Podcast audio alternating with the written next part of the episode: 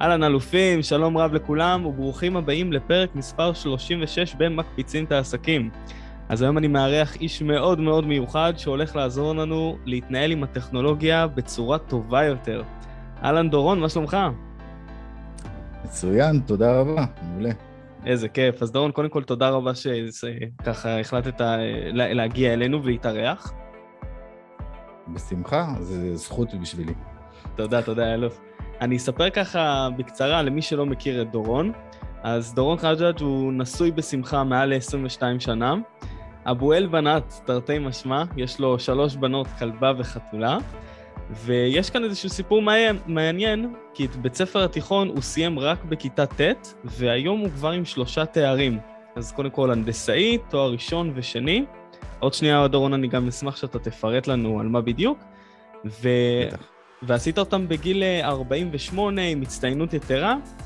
ווואו, דורון, יש לך למעלה מ-20 תעודות מקצוע שונות, אתה פריק של לימודים וידע, עבדת כ-23 שנה כשכיר באותו התפקיד, אה, בתפקיד ניהולי בכיר, עד שבעצם בחרת לצאת אה, לעצמאות, ובשנתיים האחרונות דורון עוזר לאנשים להתמודדות עם טכנופוביה כמדריך ומלווה טכנולוגי בדגש על מחשבים. אכן, אכן. אש, אש, אש. אז דורון, אז בוא רגע נחזור, בוא רגע נחזור לכיתה ט'. מה, וואו, מה, מה קרה רגע שסיימת שם את כיתה ט', ואיך הגעת למצב שהיום יש לך כבר שלושה תארים? כאילו, תראה, אה, בהתחלה בוא נאמר כך שבתחילת אה, חיי זה התחיל פחות או יותר מכיתה ו' בערך, שהחיים שלי התחילו לקבל איזושהי תפנית, זה התחיל בזה שאימא שלי אה, חלתה, חלתה מבחינה נפשית, יצאה מהבית, בעקבות כך נאלצנו, אנו המשפחה, לעקור מהבית ולעבור אחריה. אגב, נולדתי בנס ציונה, שם בעצם המקור. ואז נאלצנו לעקור אחריה ועברנו לגבעתיים, עם הזמן עברנו גם לרמת גן ואז לרמלה. כל המעברים האלה כנראה השפיעו עליי בכל מה שקשור בלימודים, אז לא, לא ממש הצטיינתי בהתחלה בלימודים בגלל, ה, בגלל הסיטואציה והמצב. ומצאתי את עצמי בעצם בכיתה ז' עושה בבית ספר תיכון או חטיבת ביניים נקרא לזה, שלא לא באמת אה, לא באמת רציתי ולא ממש אהבתי שם להיות. אה, משהו שמאוד מאוד אכזב אותי, אה, ולא משנה כמה דיברתי עם אבא שלי, לא, הוא לא היה מוכן לוותר על זה. אז אמרתי, אוקיי, אני אסיים, את ה, אני אסיים את התיכון, אני אסיים את המחויבות שלי כביכול למדינה, שזה המחויבות שלי זה עד כיתה ט', ואחרי כיתה ט' החלטתי לצאת, לצאת לעבודה, ובאמת זה מה שהיה. סיימתי את בית ספר, את תיכון כיתה ט', ששם בעצם לא, לא ממש אהבתי להיות, וגם את זה דרך אגב בקושי הייתי ב, בלימודים. יצאתי באמת אה, לעבודה, עבדתי, אה, וזהו, וככה בערך התגלגלתי עם החיים, זה, זה, זאת, זה היה הסיטואציה. עולם המחשבים בזמנו, כל מה שקשור במחשבים, לא היה, לא היה לי אפילו בחלום הכי רטוב, זה, זה, זה היה רחוק ממני שנות אור. שלא לדבר על לימודים, שלא לדבר על מידע, שלא לדבר על ידע, שלא לדבר על כל הדברים האלה שאני היום מתעסק בהם. כל זה לא היה בכלל. ואז איך בעצם נחשפת לי... לעולם הזה של המחשבים? אז אני... אז אמרנו, היה לי את זה, ואז התגייסתי לצבא, וגם את הצבא, דרך אגב, לא סיימתי. צבא עשיתי רק שנה, שנה וקצת. אה, גם כי התנגדתי לכל ה... לכל העולם הזה, ואני רציתי רק לצאת לעולם הזה של העבודה. מצאתי את עצמי עם, אה, עם חברים, נקרא לזה, חברים לא מהשורה הראשונה. אה, לילות שאני מסתובב איתם לבד, בורח מהבית, נעלם לכמה ימים, גנבות בלילה, וואו. סמים לפעמים, התעסקות עם כל הדברים שהם, אה, תקרא לזה הדברים שיכולים להפיל כל בן אדם ולרמוס כל בן אדם בסופו של דבר להגיע לעולם הפשע. אה, איכשהו, כנראה עניין של מזל או משהו כזה, עברתי אה, תאונת, תאונת דרכים, ותאונת הדרכים הזאת היא ששינתה לי את, ה... היא ששינתה לי את החיים, היא זו שבעצם הביאה לי סוויץ'. התאונה הזאת קרתה דווקא בשכונה ששם היו לי את החברים מפוקפקים נקרא לזה. אה, ואחרי ש... שקיבלתי את המכה, אני זוכר, עוד ביום של התאונה, ששכבתי על הרצפה, אמרתי לעצמי, אני לא חוזר לחיים האלה. אני באיזה- לא חוזר באיזה גיל זה היה? הזאת. זה, זה קרה אחרי הצבא, בגיל 21 וחצי, משהו כזה, אחרי שסיימתי את החצי מהשירות שלי. ו...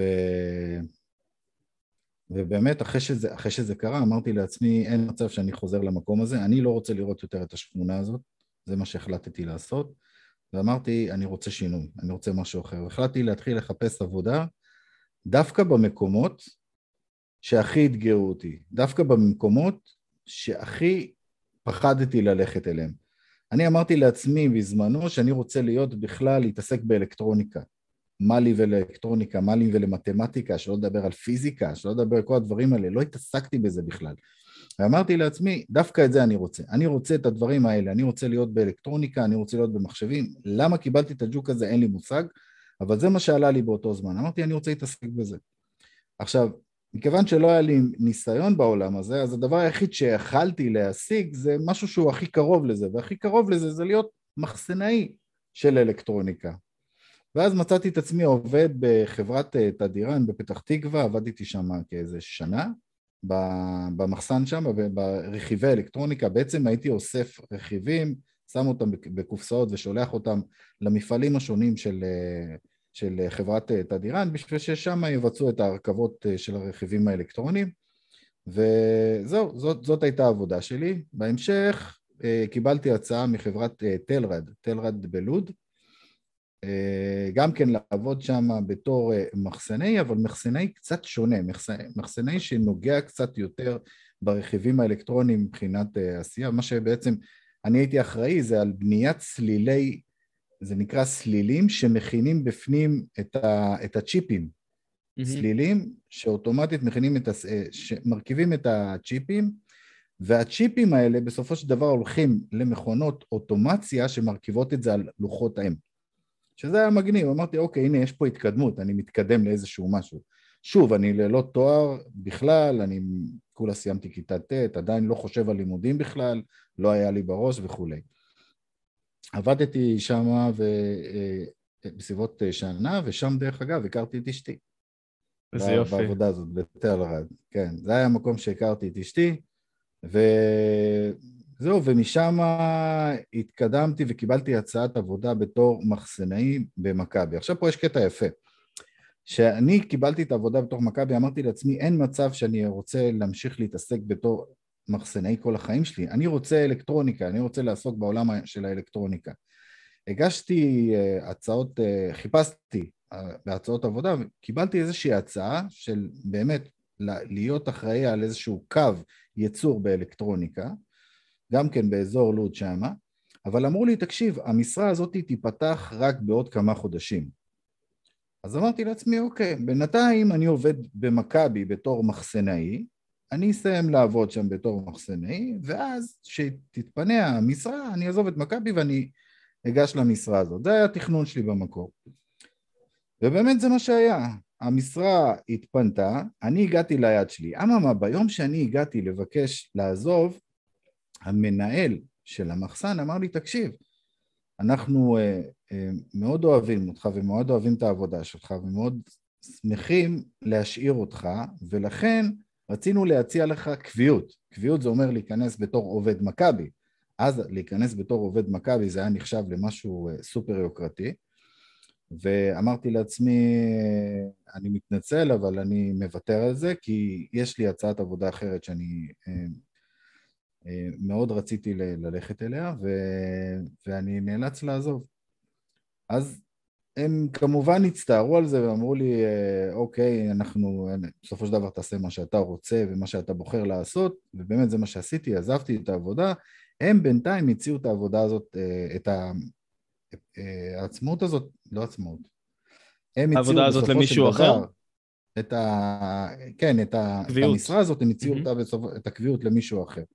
אני אה, בינתיים הלכתי לא, לא, לאותו מפעל ששם הייתי אמור לעבוד, וכשהגעתי, אמרו לי שפתאום המשרה היא לא רלוונטית. וואי, וואו. זה ביאס אותי. לגמרי. עכשיו, לא ידעתי מה לעשות. אמרתי, טוב, מה, אני חוזר למכבי? לא נעים, לא יפה. חזרתי לשם, אמרתי, אני אנסה את מזלי, ואמרתי להם, טוב, תקשיבו, אה, בסופו של דבר לא הסתדרו הדברים, אני חוזר בי ואני מוכן להישאר פה במכבי.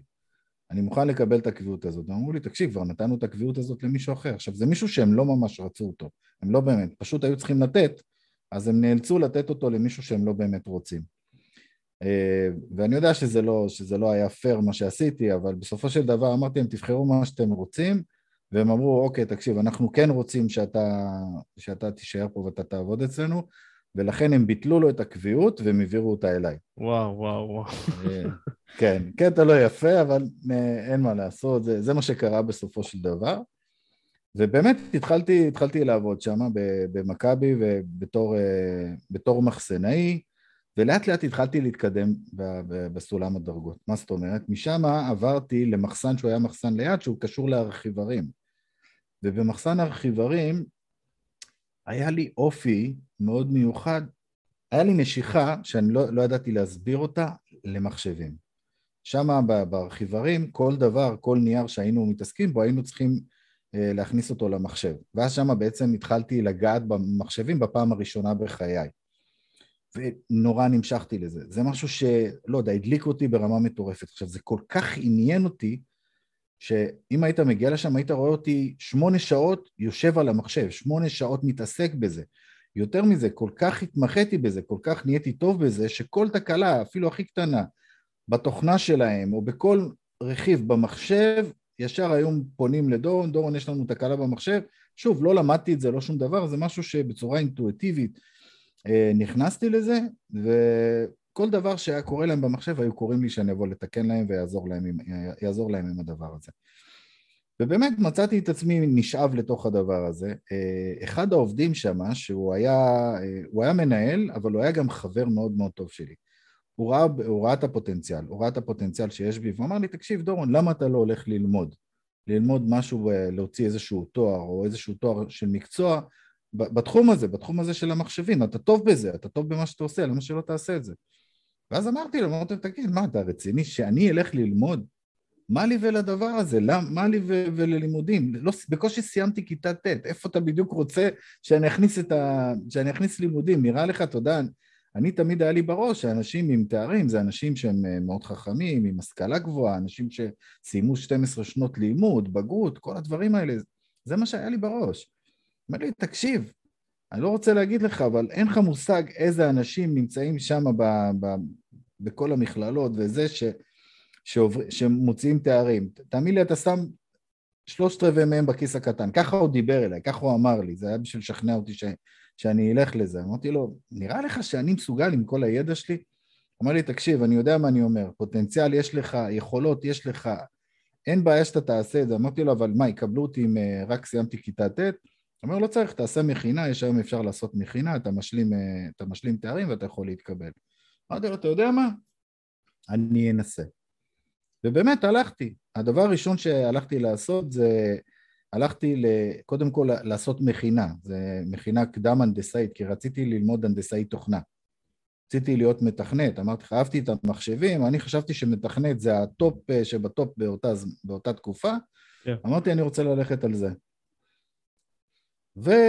והלכתי ל- ללמוד בעצם תכנות, אמרו לי, אוקיי, טוב, אתה חייב לעשות מכינה, אתה חייב להשלים לפחות ל-11, אה, לא 11, אתה חייב להשלים לפחות אה, אה, כמה מקצועות, שזה ביניהם פיזיקה, מתמטיקה, אנגלית ועוד כמה דברים, אתה חייב להשלים אותם בשביל באמת להיכנס כמו שצריך ל, ל, ללימודים האלה. אמרתי, אוקיי, אז אני אעשה את המכינה. אז כשבאתי ללכת למכינה, אמרו לי, אוקיי, בסדר, אנחנו רק צריכים שתביא לנו את התעודה של ה-12 שנות לימוד שלך מהבית ספר. ואני כזה, מאיפה אני אביא לכם תעודה של 12 שנות לימוד? לא אמרתי את זה, אבל אה, אמרתי לעצמי, טוב, מאיפה אני אביא להם כזה תעודה? אז אמרתי, אבל אין לי תעודה של 12 שנות לימוד. אז אמרו לי, אוקיי, אבל אתה צריך מינימום של 11 שנות לימוד. הלכתי עם זה הביתה, חשבתי, ואמרתי, טוב, איך אני מביא להם תעודה? אז פניתי אליהם עוד פעם, אמרתי להם, תקשיבו, אני לא יודע איפה התעודה שלי, ואני לא יודע איך להשיג לכם אותה. זה מה שאמרתי. אמרו לי, אוקיי, תקשיב, אתה יכול או להביא את זה מהבית ספר. אמרתי, ואם הבית ספר, לא יודע, לא נמצא או סגר, נסגר, או נסגר. כזה, כן, נסגר, מה עושים? אז אמרו לי, יש עוד דרך, אתה יכול ללכת לבית משפט, תקשיב טוב, oh. ולהצהיר שיש לך 11 שנות לימוד. שופט צריך לחתום לך על זה, ועם החתימה הזאת אתה יכול לבוא אלינו, ואין בעיה, אנחנו אה, נקבל אותך. זה מה שעשיתי. וואו. הלכתי לבית, הלכתי לבית משפט, עמדתי מול שופט, הוא שאל אותי האם יש לי 11 שנות לימוד, אמרתי לו כן. הוא אומר לי, אוקיי, אז אני חותם לך, שתדע לך שאם אתה משקר וזה, אתה תקבל טה-טה-טה. אמרתי לו, בסדר, אוקיי. חתמתי על זה, לקחתי, והלכתי וסיימתי את ההנדסאי שלי. עשיתי הנדסאי, אה, סיימתי את המכינה כמובן, עשיתי את המכינה, סיימתי אותה, התחלתי את ההנדסאי, בזמן, בזמן שכבר התחלתי ללמוד את ההנדסאי, שהייתי כבר באמצע הדרך, בהנדסאי תוכנה, כבר התחלתי לטפטף למנהלים שלי שאני רוצה לעבור אה, למחלקת המחשוב במכבי, אני רוצה לעבוד שם במחלקת המחשוב, התחלתי לטפטף, אז בזמנו מחלקת המחשוב עוד, עוד הייתה בטיטולים שלה, היא רק התחילה. ואז בסופו של דבר, הם, אה, החבר שלי, זה שכמובן יעץ לי ללכת ללימודים, שדרך אגב, תמיד אומרים שצריך בן אדם אחד שיאמין בך בשביל שאתה יודע שאתה תוכל לעשות דברים, אה, דברים מצוינים בחיים נכון, שלך. כן. ואני חייב להודות שבזכותו, אם, אם הוא לא היה שם, אני לא חושב שהייתי מצליח לעשות את הצעד הזה. אני לא חושב שהייתי אי פעם עושה בסופו של דבר את הצעד הזה. אז באמת בזכותו. והוא גם כן, הוא עזר לי בקטע הזה, הוא דיבר עם כל מיני אנשים בהנהלה, הוא הכיר אנשים גבוהים בהנהלה, שבסופו של דבר המליצו עליי, ובאמת אחרי שנה שסיימתי עבודה, ב... סיימתי את העבודה בארכיברים, אחרי שנה נכנסתי למרכז תמיכה שרק נפתח במכבי שירותי בריאות, זה היה מרכז תמיכה של ארבע אנשים. אה, רצו שאני אנהל אותו בהתחלה, חשבו שאני באמת מגיע עם המון ידע מחשובי, אבל תכלס לא באמת הגעתי עם המון ידע, הגעתי עם פחות ידע ממה שהם חשבו, אז בסופו של דבר התחלתי בתור תומך רגיל. זה, זה היה ההתחלה שלי. ככה התחלתי בעצם את העבודה שלי במכבי, ככה התקדמתי בסולם הדרגות. אה, התחלתי בתור אה, תומך רגיל זה נקרא, תומך רגיל זה כזה שעונה לטלפונים ונותן אה, פתרונות דרך הטלפון. לאט לאט התקדמתי בסולם הדרגות בתוך מוקד התמיכה, במהלך השנים מצאתי את עצמי כתומך בכיר, שזה תפקיד שאני המצאתי אותו בזמנו למוקד תמיכה, אני בניתי את התפקיד עצמו, זה תומך שעוזר לתומכים בעצם, היום זה כבר מוכר בכל מוקד שירות שקיים. משם הפכתי להיות, אה, האמת שאפילו לא כיהנתי בו יום אחד, כי מיד שהתפקיד יצא לפועל, אה, לקחו אותי ושמו אותי בתפקיד של אה, אחראי משמרת. אז יצא לי, לא יצא לי לכהן בתור תומך בכיר במוקד. כאילו המצאתי את התפקיד ולא באמת uh, עשיתי אותו.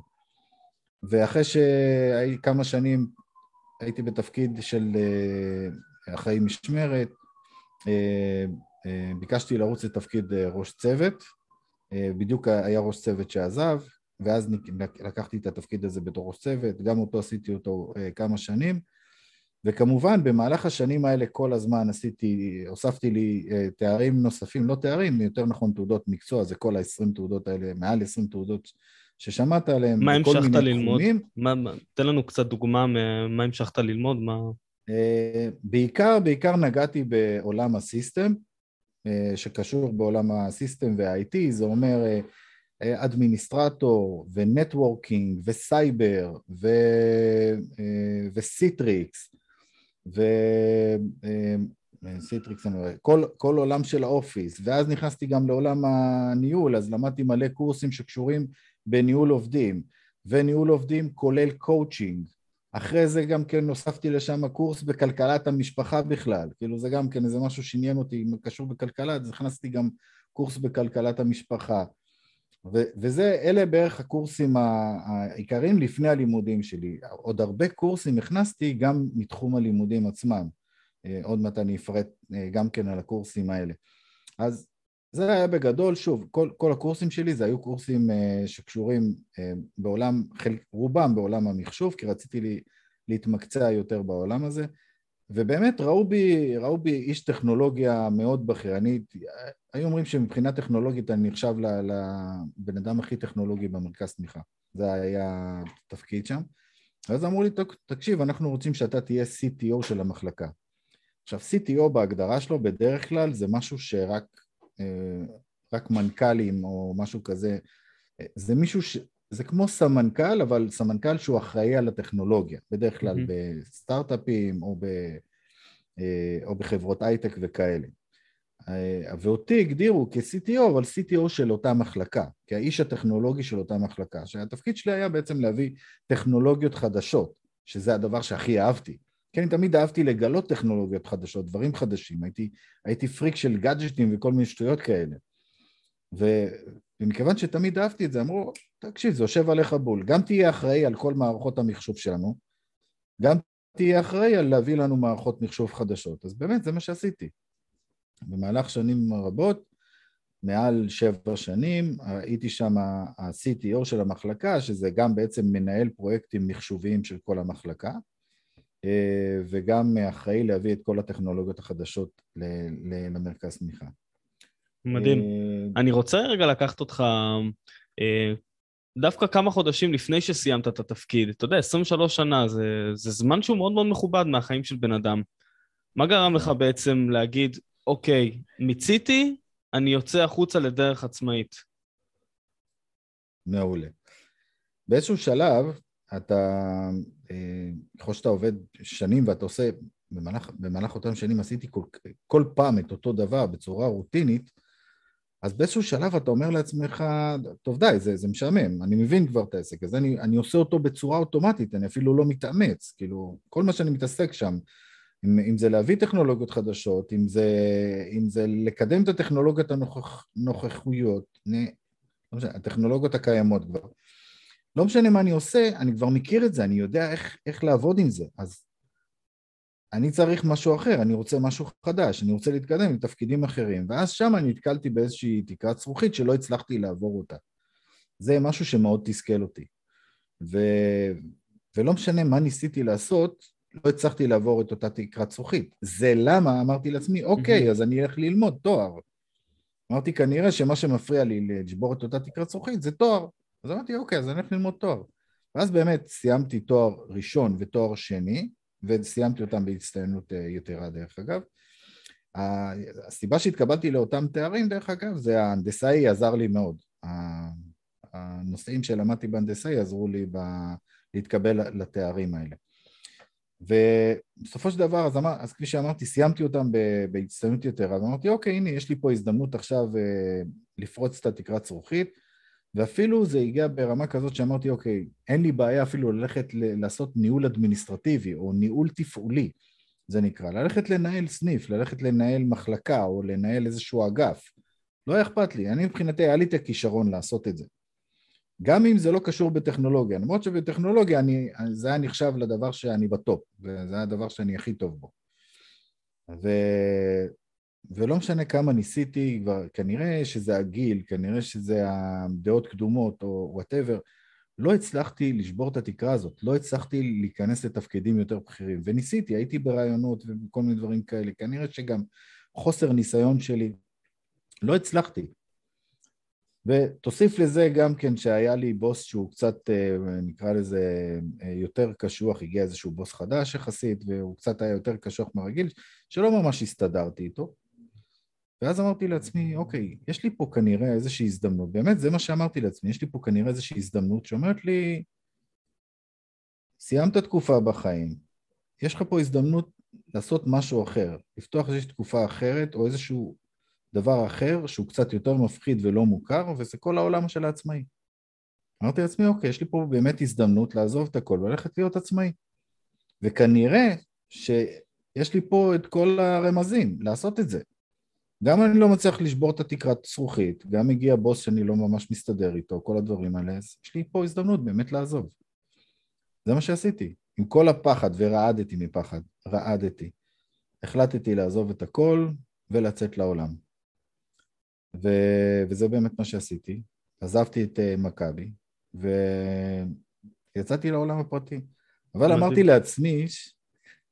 כן, אמרתי לעצמי שאני אה, אה, יצאתי לעולם הפרטי, אמרתי, אני אה, לא רוצה אבל לעסוק בעולם המחשוב. רציתי ללכת למשהו שהוא אחר. אמרתי, אם כבר החלטתי לעזוב את הכל ולפרוץ, אני רוצה לעסוק במשהו שאני הכי מפחד ממנו, וזה שיווק. זה מה שהחלטתי לעסוק.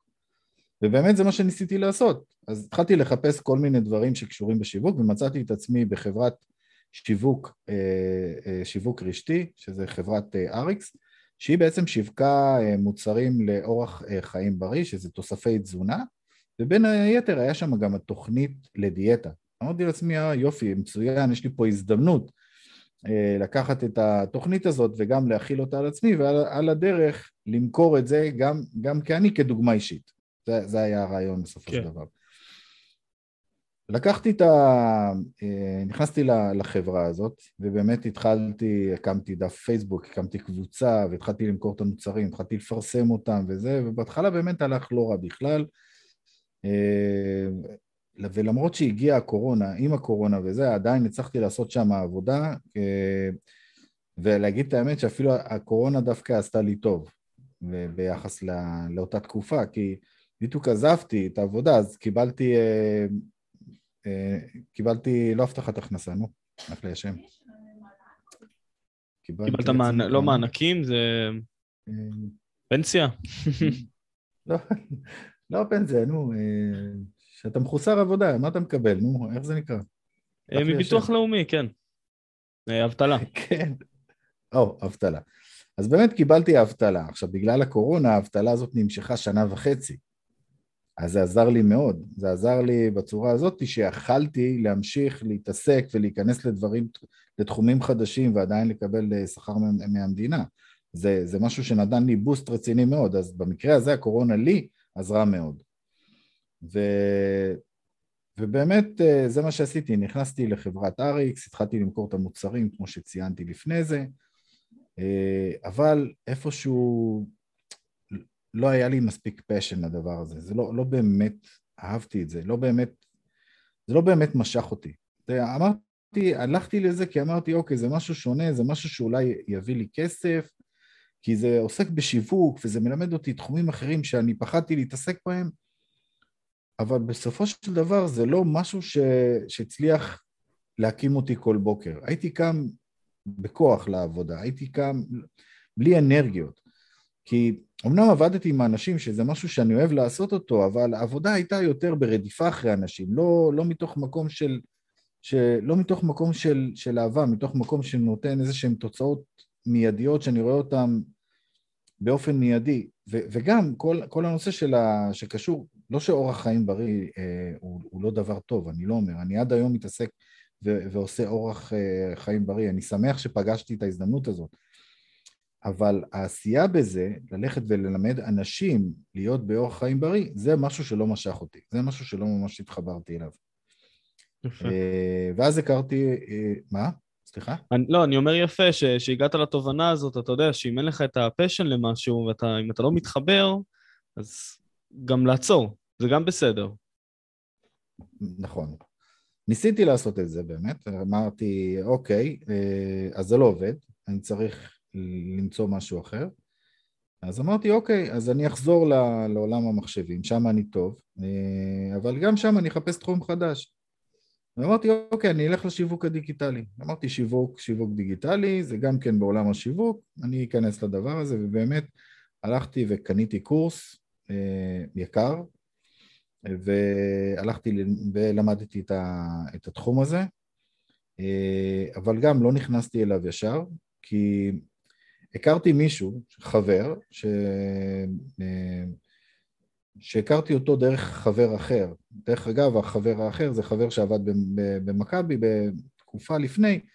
הוא הכיר בינינו אה, אחרי שהיינו בשייט ביחד, הייתי יוצא איתם לפעמים לשייט ביאכטות וזה, אז הכר, הכרתי את החבר הזה. ו...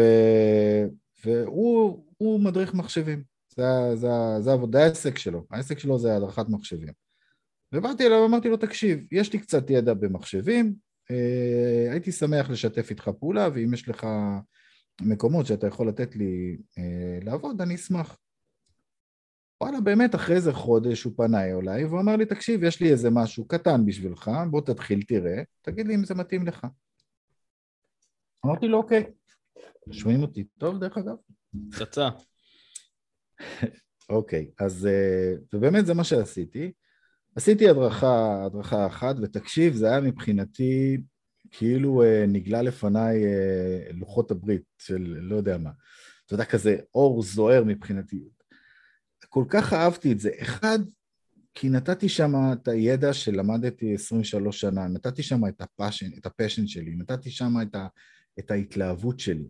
מה שאני, ראיתי שאני עושה את זה מתוך מקום פנימי, לא מתוך מקום של אה, רצון, לא, לא מתוך מקום לוגי, אלא מתוך פשן פנימי, מתוך אהבה.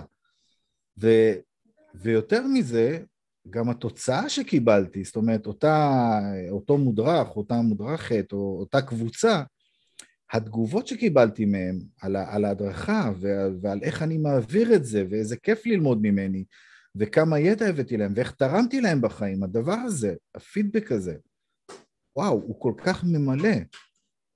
זה משהו שהעיף אותי. ואז הבנתי, כאילו זאת, זאת, זאת הייתה הפעם הראשונה שנפל לי האסימון, ואמרתי לעצמי, אוקיי, זה מה שאני צריך לעשות. זה זה. זה הדבר שאני צריך לעשות. זה פשוט מילא אותי. כל פעם שהייתי צריך ללכת לאיזושהי הדרכה, כל פעם שהייתה איזושהי הדרכה חדשה, הייתי הולך בהתרגשות, הייתי מתכונן כמה שעות לפני, מכין חומרים, לוודא שאני שולט בחומר, לוודא, ש... לוודא שהכל פיקס. ואז הייתי הולך להדרכה.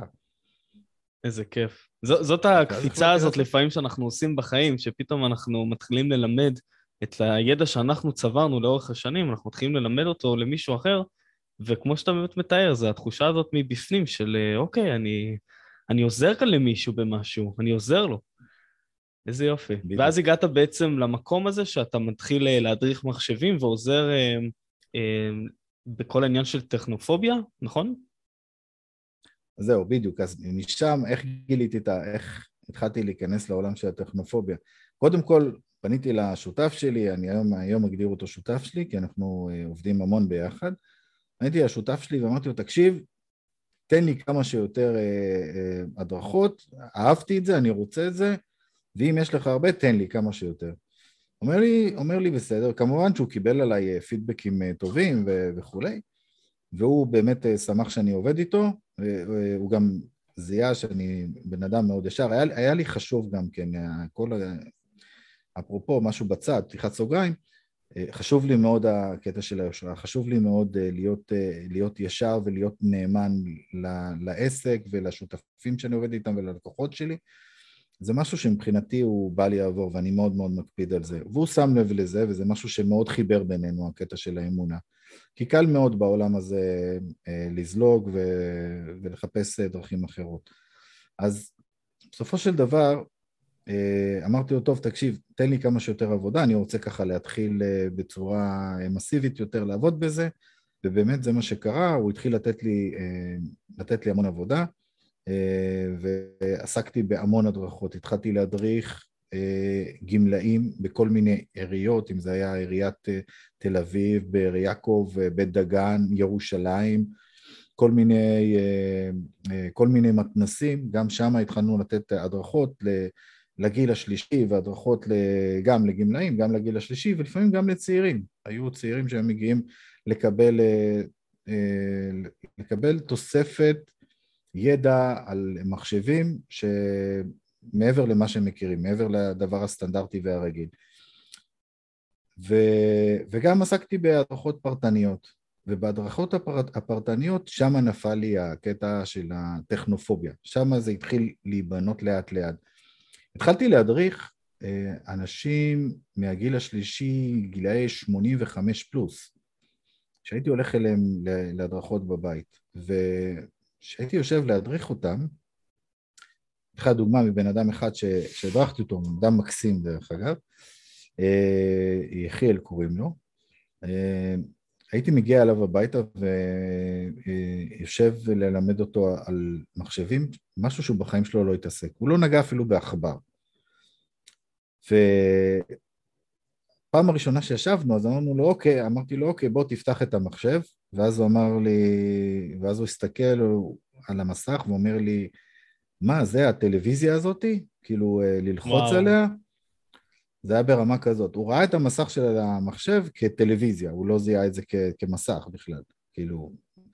אז אה, אמרתי לו, לא, לא, תלחץ על הכונן. עכשיו, אני בטבעיות אמרתי כונן, אה, מכירים, יודעים מה זה כונן, זה הקופסה הזאת של המחשב. אז הוא אומר לי, מה זה כונן? כוננית, מקום שמשיבים עליו את, ה, את, ה, את המחשב, אז אמרתי, אוקיי, הבנתי. אה, אנחנו כנראה מדברים פה על מישהו שלא ראה בחיים שלו מחשב, והייתי באמת צריך להתחיל איתו מאפס. התחלתי לעבוד איתו לאט לאט והתחלתי להסביר לו כל חלק וחלק מה זה. בהתחלה הסברתי את זה בצורה אה, מאוד מקצועית.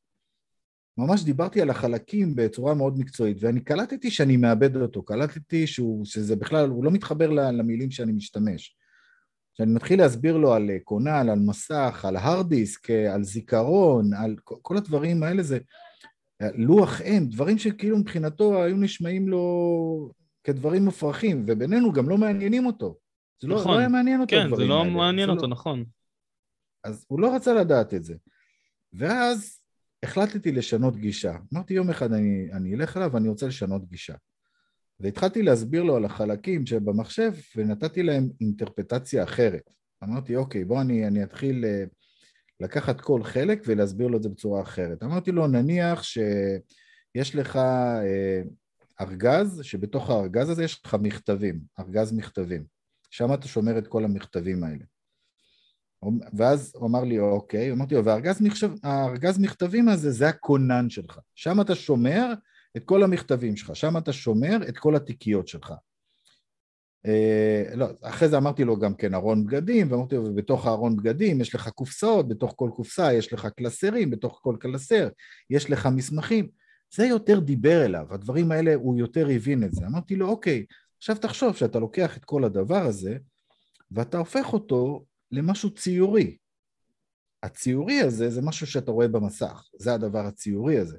תחשוב שאת כל המסמכים האלה, תהפוך את זה לציור, ותכניס אותם לקופסה אחרת, וכשאתה רואה אותם במסך. ויותר מזה, אתה יכול לשלוט בזה, בדברים הציוריים האלה. מה אתה אומר על זה?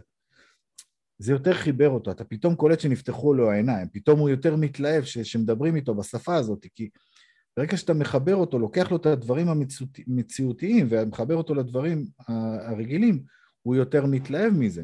כן, זה במקום שיותר גם... נוח לו, בצורת ההסבר. בעולם שהוא, כן. יותר, בעולם שהוא יותר מכיר, זה, זה היה העולם הזה.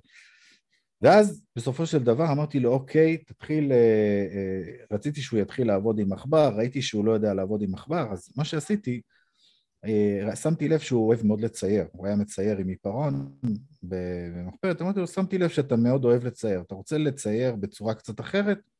אמר לי, כן, אמרתי לו, בוא תצייר על, על המסך. ואז נתתי לו את העכבר, פתחתי לו תוכנת ציור והראיתי לו איך אפשר לצייר עם העכבר.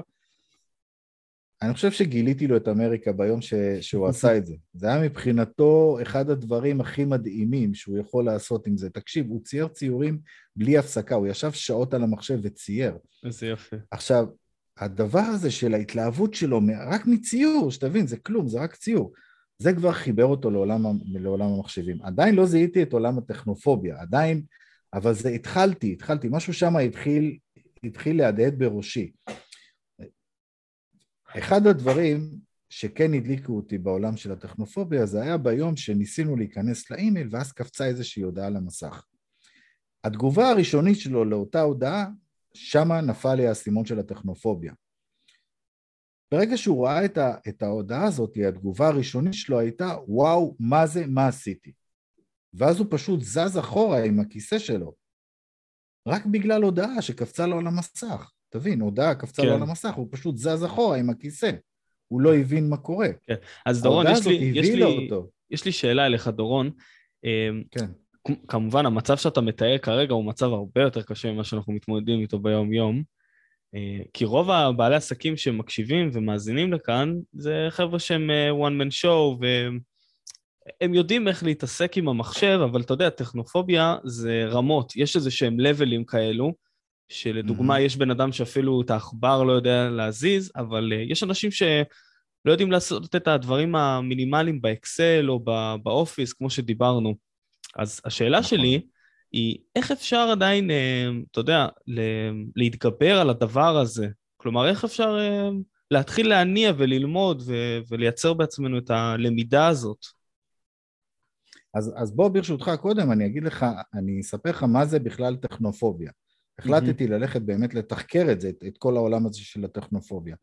ואמרתי, אוקיי, אני רוצה באמת ללמוד מה זה, מה זה הדבר הזה.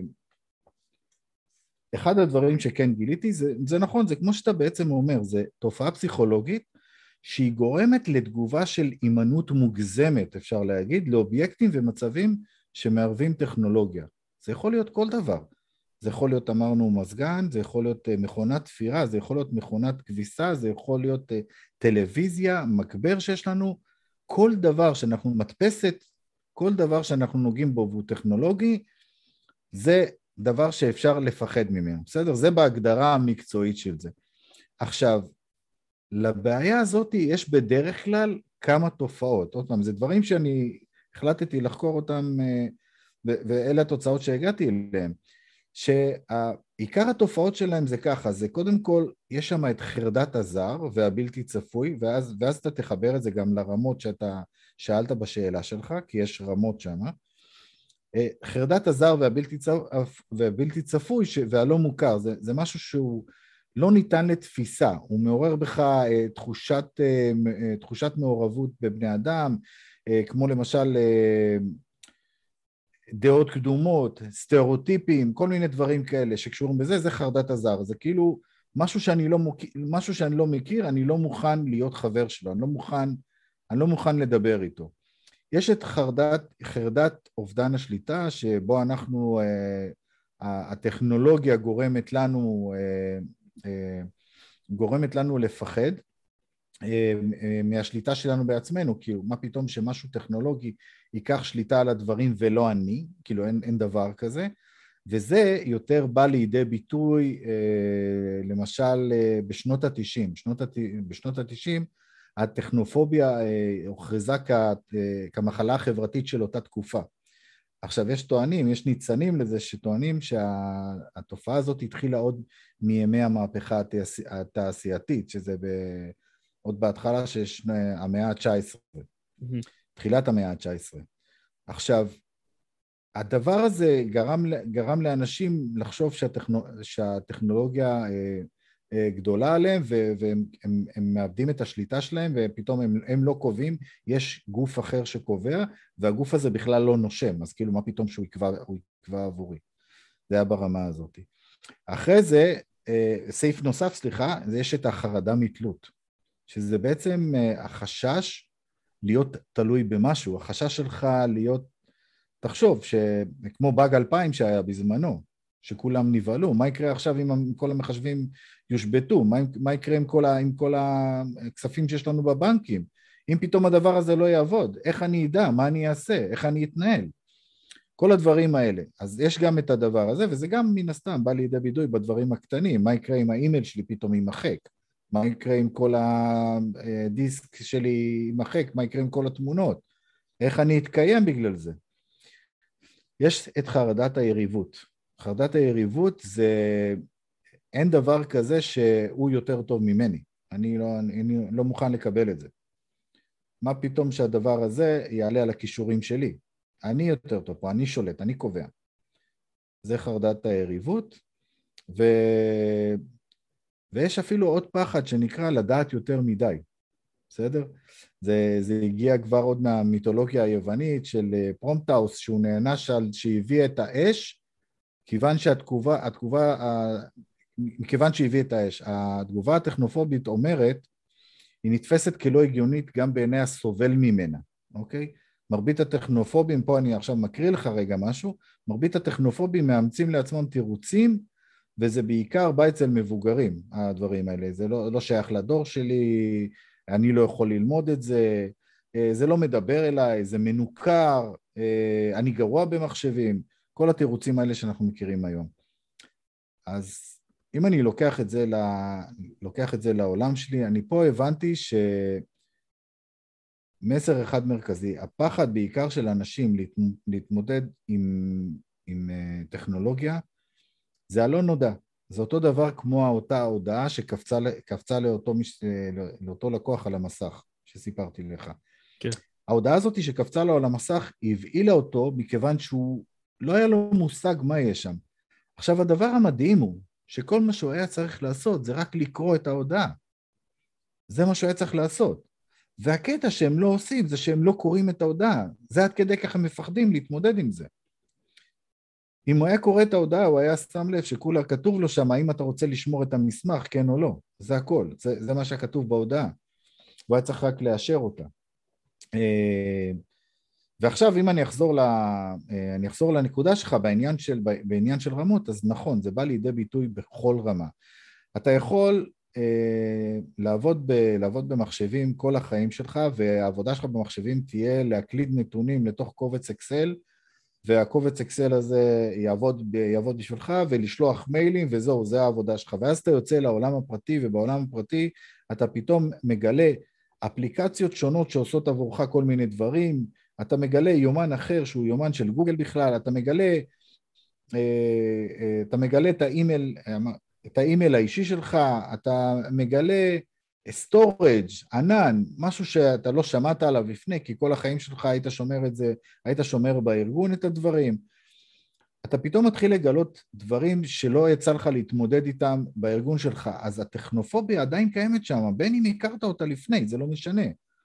ברגע שקיבלת משהו חדש, שאתה אין לך, שאתה לא מכיר אותו, אז אתה מתחיל, אתה מתחיל לפחד להתמודד איתו, כי מבחינתך זה חדש, משהו שהוא לא מוכר לך. למרות שבפועל זה אותו עולם. אתה בסופו של דבר עדיין עומד מול איזשהו סוג של מסך, בין אם זה מסך מחשב, בין אם זה מסך טלפון, אתה עדיין עומד מול אותו, מול אותו דבר. אז כאילו, למה בכל זאת אנשים מפחדים מזה? כי הם מפחדים מהלא מוכר והלא ידוע. אנשים, אה, אנשים... זה בדיוק כמו שאתה אה. נוסע בכביש מהיר, ויש את הקטע הזה שהפנס מאיר ל-100-200 מטר הבאים, גם אם אין לך אורות בשולי הכביש, אתה ממשיך כן. לנסוע, אתה ממשיך לנסוע, למרות שאתה לא רואה את הדרך בהמשך. אתה רואה רק את ה-100-200 הקרובים, אבל אתה ממשיך לנסוע, זה בדיוק, אה, לדעתי, הדרך שאנחנו יכולים אה, להתמודד עם הדבר הזה. בדיוק, אותו דבר. הקטע הוא, אבל זה, אני רציתי להגיד שזה קשור איכשהו להרגלים שלנו, שאנחנו אה, מכניסים לעצמנו מכניסים, מקבעים לנו הרגלים בחיים, וההרגלים האלה בסופו של דבר הם אלה שמקבעים אותנו. ברגע שהכנסתי לעצמי הרגל שכל יום אני עובד על, על אקסל וזה התגובה שהוא עושה, או שאני עובד על Outlook, Outlook זה בדרך כלל מה שמשתמשים כדואר אלקטרוני של ארגונים, אז עם זה אנחנו יודעים לעבוד, אבל פתאום כשאני יוצא החוצה ואני צריך לעבוד עם גוגל, אז זה כבר לא אותו דבר, כי זה משהו שאני לא מכיר אותו. זה משהו שמשנה לי את ההרגלים, ואם זה משהו שמשנה לי את ההרגלים, יש פה איזה שהן פרדיגמות שאני צריך לשבור, יש פה איזה שהן פרדיגמות שאני צריך להרוס. רגע, זה לא אותו דבר, זה לא משהו שאני יודע להתמודד איתו. זה אוטומטית המקומות האלה שאנשים נכנסים, וכל מה שהם צריכים לעשות זה שנייה להסתכל על הנושא הזה, ואז ללמוד אותו. אני רוצה לקחת את זה, אפרופו דיברת על מכונות, אני רוצה לקחת את זה רגע לעולם הנהיגה. כשאתה נכנס בפעם הראשונה אה, לנסוע ברכב, אתה שם לב כמעט לכל דבר, נכון? אתה שם לב למכוונים באוטו, אתה שם לב להילוך שאתה נמצא בו, אתה שם לב לכמה גז אתה נותן, לרעש של המנוע, למה שיש מסביב, נכון? אני יכול להמשיך פה, יש פה אינסוף נכון. דברים שאנחנו שמים לב. עם הזמן, ככל שאתה אה, אה, מתרגל לנהוג, ככל שאתה צובר ניסיון, היום אני אגיד לך מה, מה ראית בשעון מכוונים שלך, סביר להניח שאתה לא תדע להגיד לי. או אם אני אגיד לך איך נשמע הרעש מנוע שלך, או מה אתה ראית בדרך, סביר להניח שאתה לא תזכור. היום אתה פועל על אוטומט שאתה עולה על רכב. המוח שלך מתפנה למקומות האחרים. דרך אגב, הקטע של לסגל לעצמנו הרגלים זה משהו טוב. זה, זה מאפשר לנו להתקדם בחיים, זה מאפשר לנו לעשות עוד דברים במקביל. אה, אז, אז זה בסדר, אבל שעכשיו אני אגיד לך, אוקיי, תמכור את האוטו, תעלה לרכב חדש. אתה עולה לרכב חדש, מה קורה? אותם דברים, אותם הרגלים שסיגלת, פתאום מתערערים. ואז אתה אומר לעצמך, רגע, אני צריך להרגיש עוד פעם את הברקס, כי זה ברקס אחר, קצת שונה. ההגה, ההגה, האחיזה שלו טיפה שונה, ההתנהגות של הרכב על הכביש טיפה שונה, אתה פתאום נזהר יותר, אתה חוזר כביכול לשים לב לאותם דברים. ששם, ש, ששמת לב מתי שהתחלת לנהוג, בהתחלה שלך, שהתחלת ללמוד לנהוג. אתה מבין? אותו דבר במחשבים, זה בדיוק אותו דבר. בהתחלה עבדת במשהו מסוים, נניח עבדת ב... שאלת אותי על אקסל, אז עבדת ברמה מסוימת באקסל עד לרמה מסוימת, ולא הכרת רמות אחרות, אז ברגע שאתה רואה רמות אחרות, פתאום כל, ה... כל החושים שלך מתחדדים שוב פעם, אתה אומר, רגע, זה משהו שאני לא מכיר אותו. ואז נשאלת השאלה, זה. אני מתמודד עם אותם, עם אותם דברים, אני רוצה ללמוד אותם, או שאני בורח מהם.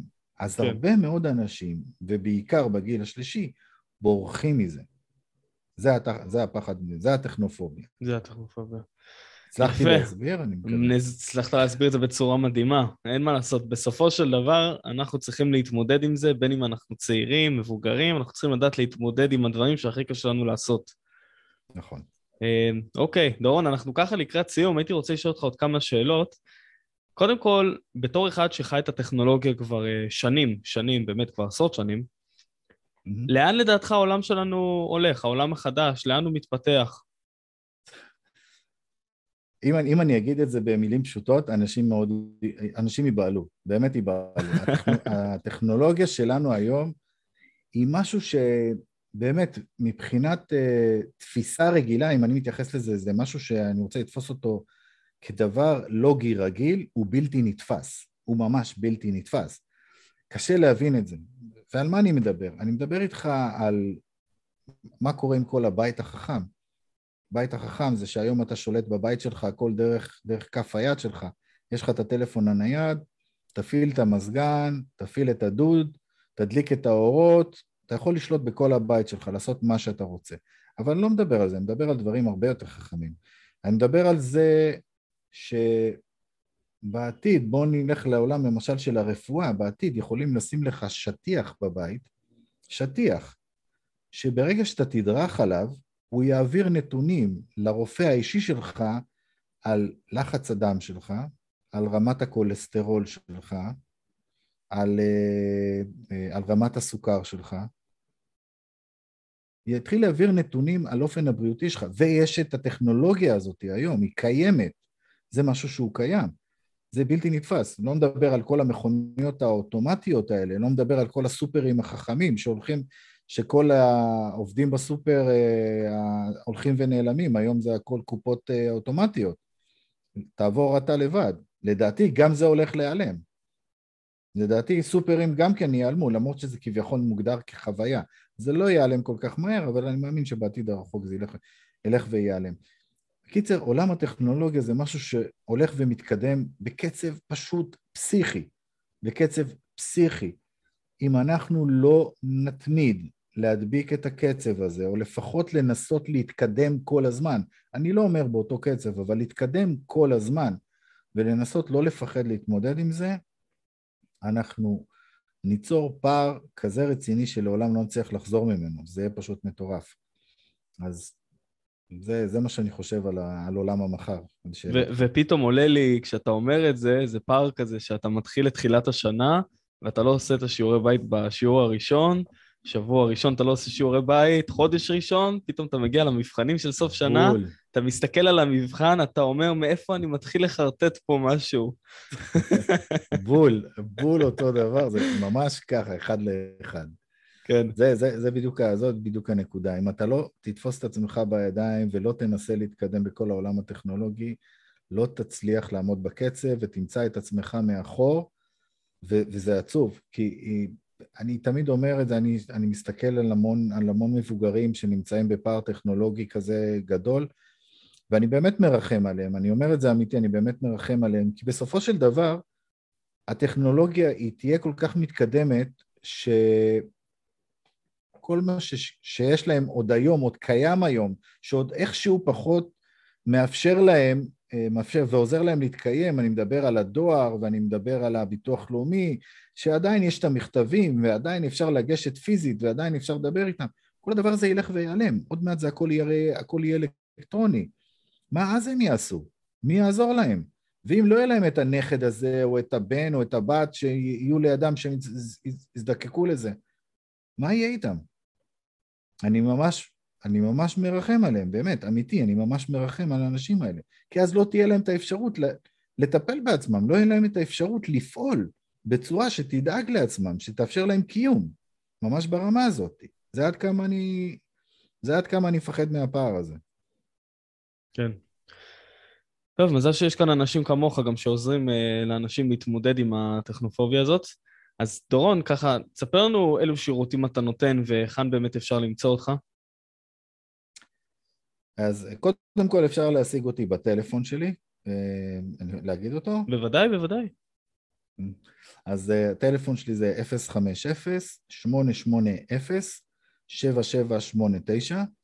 אה, ודרך נוסף, נוספת אפשר פשוט לחפש אותי בפייסבוק דורון הג'אדג' גם באנגלית גם בעברית או לחפש אותי בגוגל, פשוט לרשום את השם דורון הג'אדג', גם תוכלו למצוא אותי, אני מופיע בכמה וכמה קבוצות נטוורקינג וכולי, לא בעיה. הכי טוב לדעתי, דרך, ה... דרך הטלפון, הכי מהיר, וגם דרך הוואטסאפ, דרך אגב, פשוט באותה דרך. נהדר. אה, ואיפה אנחנו... השירותים ש... אה, כן. כן.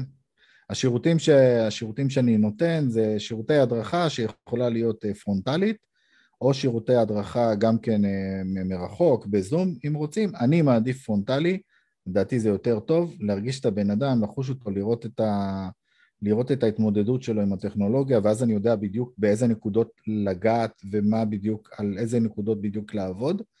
אה, ואני גם עובד בשות... בשיטה מאוד, אה, מאוד מסודרת ומתודולוגית, שבאמת מטפלת נקודתית בבעיה מתוך מקום חווייתי. חשוב, אני מחבר את זה לחוויה.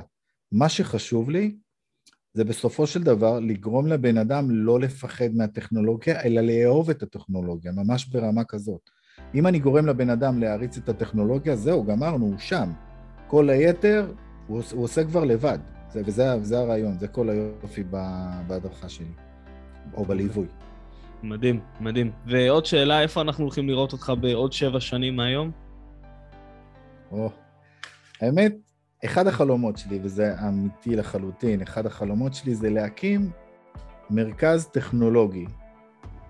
אה, בעיר שלי או בעיר אחרת, זה לא משנה כרגע, אני רוצה להקים מרכז טכנולוגי שמאפשר לכל מי שיש לו פער טכנולוגי כזה או אחר, כל מי שמפחד מטכנולוגיה או שחסר לו ידע טכנולוגי, אה, להגיע ולקבל את זה בחינם. להגיע ולקבל, להעשיר את עצמו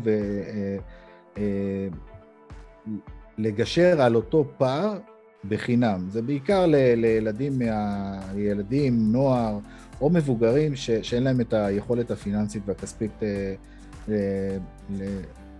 לקנות לעצמם קורסים או, או הדרכות או משהו כזה. יכולים להגיע למרכז הזה ופשוט ללמוד שם, ו...